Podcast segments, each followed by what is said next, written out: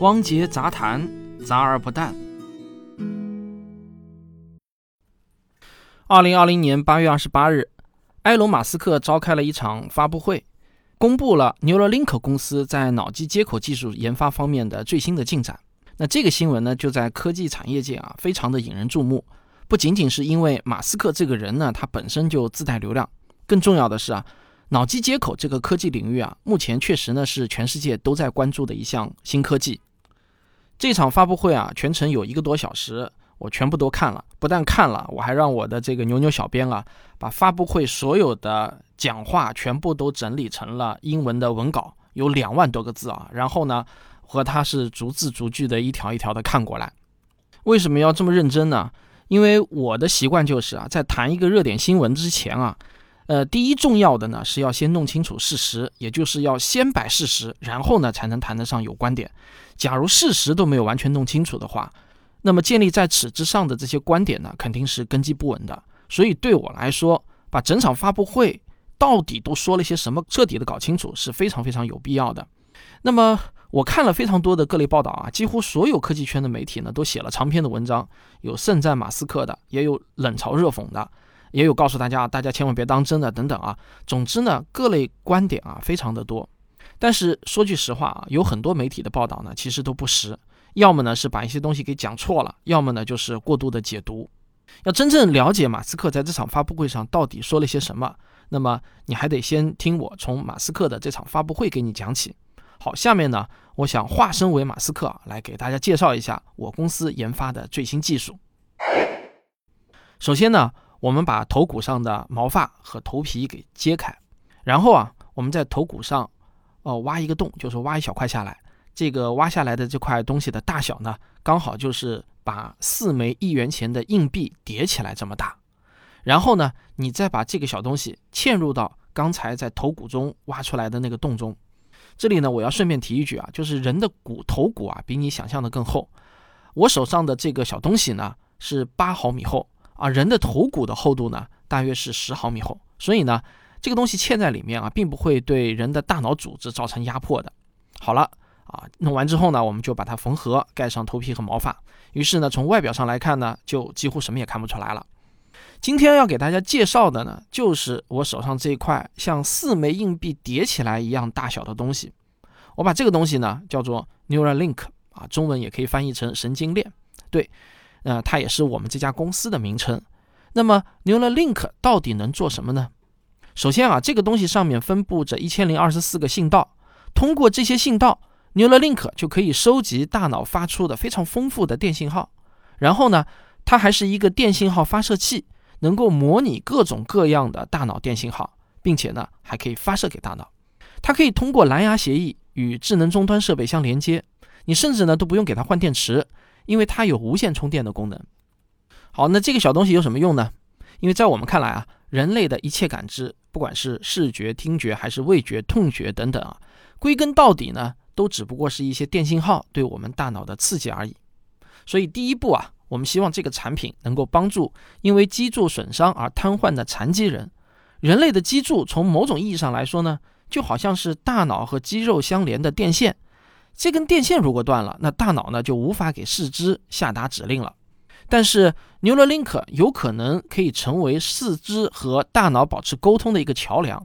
从长远来看呢，让病人恢复全身运动是有可能的。但是帮助残疾人恢复正常生活，那仅仅是 Neuralink 万里长征的第一步。接下去啊，我们的野心呢是想让 Neuralink 能成为普通人也愿意植入的设备。你想象一下吧。如果我们能纠正大脑发出的信号，那么我们就有可能解决一切问题啊，包括记忆丧失、听力丧失、失明、瘫痪、抑郁、失眠、极度疼痛、癫痫、焦虑、上瘾、中风、脑损伤等等等等。再往下，或许我们可以通过它来实现记忆的存储和回放。最终呢，我们可以把记忆上传到一个新的身体或者一个机器人的身体中。这一切是不是听上去特别的酷啊？不过，你可能会觉得在头骨上开洞这件事情啊，挺恐怖的，担心手术风险。那我们当然也是想到了这一点。我们的解决方案就是啊，把这种手术交给机器人全自动的完成，而不是交给外科医生来做。就像现在的激光近视手术已经都快接近全自动了，对吧？所以呢，它才会变得那么安全。我们已经有了这样的手术机器人，并且呢，我们还在持续的完善它。下面啊，就请允许我请出 Neuralink 的第一位体验用户，就是它，一只小猪。这只小猪呢叫格特鲁德，我们已经在它的头骨中植入了 Neuralink，它现在看起来非常的健康活泼。你现在听到的哔哔声，就来自格特鲁德头部的 Neuralink 收集到的信号。每当格特鲁德的猪鼻子碰到什么东西的时候，你们就会看到这些信号产生了一个波峰。这是因为格特鲁德的鼻子中有两个神经元与 Neuralink 建立了连接。格特鲁德已经植入 Neuralink 两个月了。他现在看上去依然呢是精力充沛、健康活泼。实际上，我们可以将不止一个 Neuralink 植入到小猪的头骨中。我再给大家看一个我们在实验室中完成的实验。这头小猪在跑步机上走路，我们通过读取 Neuralink 传出来的数据来预测这只猪各个关节的位置。屏幕上的这根灰色的曲线呢，表示我们根据信号预测的关节位置，而这些有颜色的曲线啊，则是测量出来的实际位置。大家看到，预测值和实验值符合的非常好。这个实验就证明了，我们可以通过在头骨中植入一个无线装置，以非常高的精确度预测猪身体中所有肢体的位置。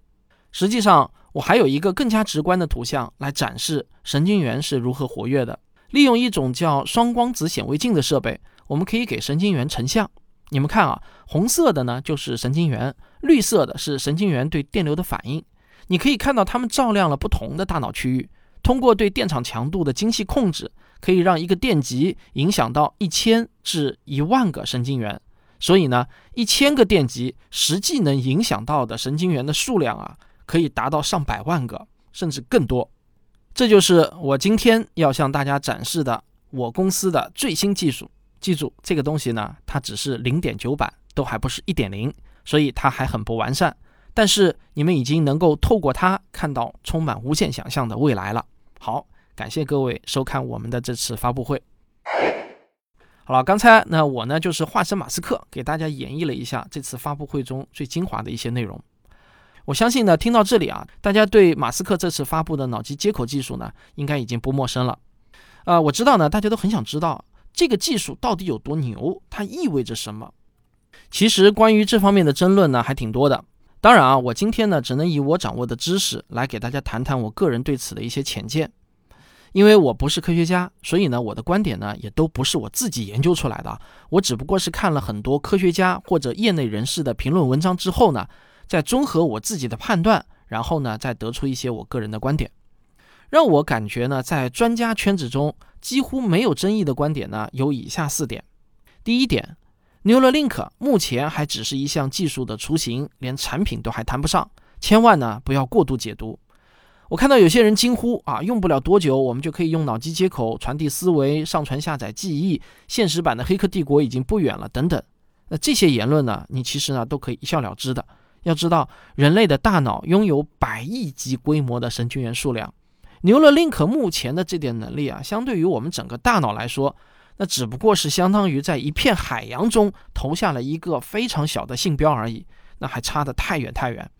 正如马斯克团队自己所说，Neuralink 在未来最有可能的应用，还仅仅只是帮助高位截瘫病人恢复部分的行动能力而已。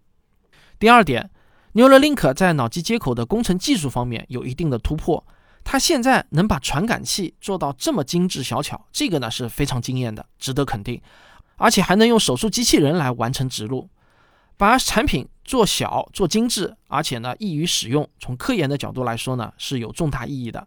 它意味着可以让更多的志愿受试者参与其中，从而呢可以收集更多的大脑信号数据。这对于解码我们人类大脑的电信号是有着非常重要的意义的。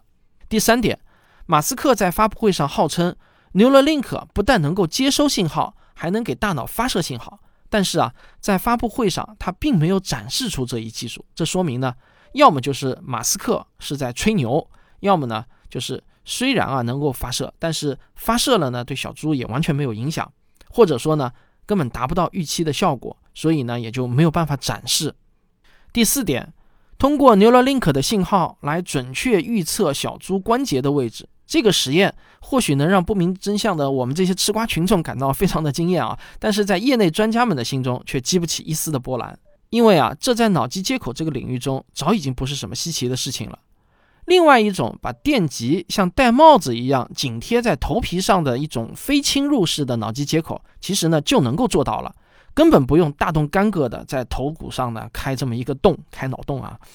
好，上面这四点呢是几乎没有争议的业内观点，我给大家总结的。那么下面呢我再谈一些有争议的观点以及我个人的一点浅见啊。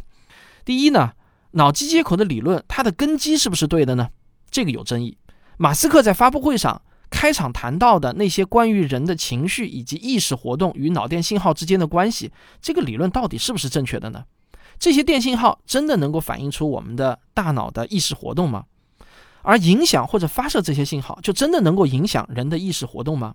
对不起，也有很多的科学家并不同意。其实呢，我们现在没有证据，既没有证实的证据，也没有证伪的证据。脑科学家们啊，还在为此争论不休。那我个人对此的一点浅见是呢。电信号是人类意识活动的附属物，但它并不是人类意识活动本身。Neuralink 的原理无法实现人类记忆的读取和回放。第二点，脑机接口技术的研发是否有违伦理呢？比如说，著名的企业家周鸿祎就表示，马斯克这项技术相当于是打开了潘多拉的魔盒。周鸿祎自己呢是强烈反对脑机接口技术广泛应用的，而马斯克则认为啊。人类无法打败 AI，唯一的出路呢是加入他们。加入他们的技术路径之一就是研发脑机接口技术。好，我个人的浅见是什么呢？就是脑机接口技术不会是潘多拉的魔盒。这种担忧就跟担忧核能利用、器官打印、基因编辑、细胞克隆是潘多拉的魔盒是一样的。未来会证明人类有能力处理好技术与伦理之间的关系，甚至呢会因此诞生新的文明伦理。有些事情啊，在我看来呢，是自然选择的结果，是没有办法阻挡的。只要大自然的自然选择还是一条公理，那就没有办法阻挡这些事情的发生。因为反对的人最终都会死去啊，我们没有办法阻挡。好了，本期节目讲到这里呢，就差不多结束了。这期节目呢，不像我以前的节目啊，总是给你摆一堆的数据和信源，然后呢，有较为明确的一个结论。但是今天的这个话题有所不同。脑机接口呢，依然还是一个非常前沿的科技话题。在这个领域，有定论的东西呢，实在是少之又少。人类在这个领域的探索，那就像是摸着石头过河，也像是在黑夜中摸索前行。我们并不知道正确的路在哪个方向，我们也不知道未来会朝哪个方向发展。但是啊，这不就正是科学的魅力吗？好了，每一个看似简单结论的背后啊，其实都并不那么简单。欢迎收听本期的汪杰杂谈，也欢迎大家到今日头条、西瓜视频去搜索“科学有故事”，观看本期节目的视频版。好，我们下期再见。